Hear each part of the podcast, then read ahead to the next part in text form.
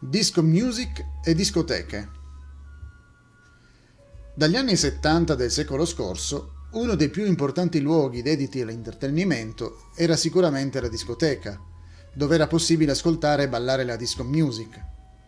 A cosa si deve la grande popolarità delle discoteche? All'origine erano luoghi in cui venivano suonati dischi fonografici per far ballare, anche se sin dall'inizio potevano essere presenti musicisti che suonavano dal vivo. Una delle principali caratteristiche della disco music è il caratteristico ritmo ripetitivo progettato per la danza moderna.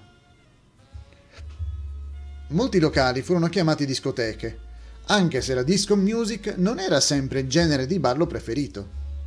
L'importante era che fosse presente uno spazio, anche piccolo, per ballare. Entro la fine degli anni 70, quando la disco era ancora ai suoi albori, nella sola città di New York si contava più di 1500 discoteche. Precisiamo comunque che il Whisky a Go-Go di Parigi è considerato il primo locale definibile storicamente discoteca. Nel 1954 Paul Passini iniziò ad animare le feste musicali senza la presenza di una band musicale. In quel periodo, Paul Passini accolse la proposta della ballerina Regine di trasformare il suo locale in un luogo dedito alla musica da ballo. Due anni dopo nacque il Chez Regine, sempre a Parigi, che diventò il luogo da cui il twist prese piede nel resto dell'Europa. Durante gli anni 60 i locali da ballo presero piede ovunque.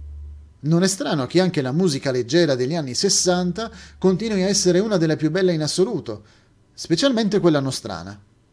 Grazie all'orchestra della famiglia Casadei, comunque, in Italia si distinsero anche i locali chiamati balere, in cui ballare in prevalenza il liscio e in cui riarrangiare brani famosi in questo genere. Con l'uscita del film musicale La febbre del sabato sera nel 1977, la disco music si impose nel panorama musicale mondiale, trasformando ufficialmente molti locali da ballo nelle discoteche di cui stiamo parlando. Il film era stato musicato dai Bee Gees, che realizzarono anche i musical Grease e Grease 2. Secondo la rivista Esquire, l'unica cosa che lega insieme tutte queste istituzioni altrimenti dissimili è la musica e la comune atmosfera di sovraeccitazione. Cos'è questa comune atmosfera di sovraeccitazione che caratterizza la maggior parte delle discoteche? Lo spiega il New York Daily News.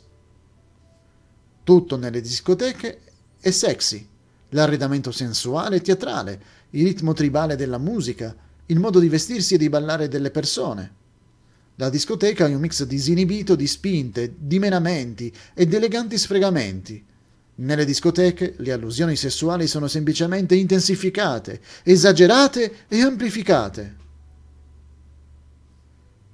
La rivista Esquire menziona anche la straordinaria profusione di luci, suoni, ritmi, movimenti, droghe, spettacoli e illusioni.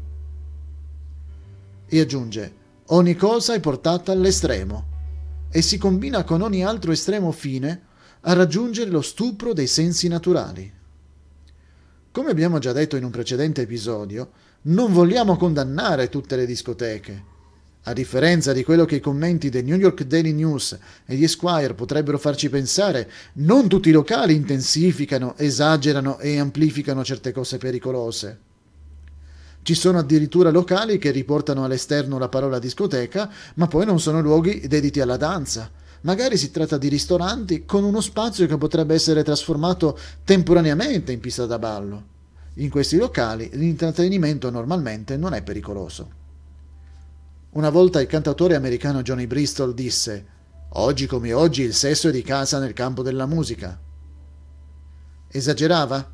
Certamente. Non tutta la musica parla di sesso, ma su una cosa aveva ragione. Le allusioni al sesso nei testi delle canzoni non mancano.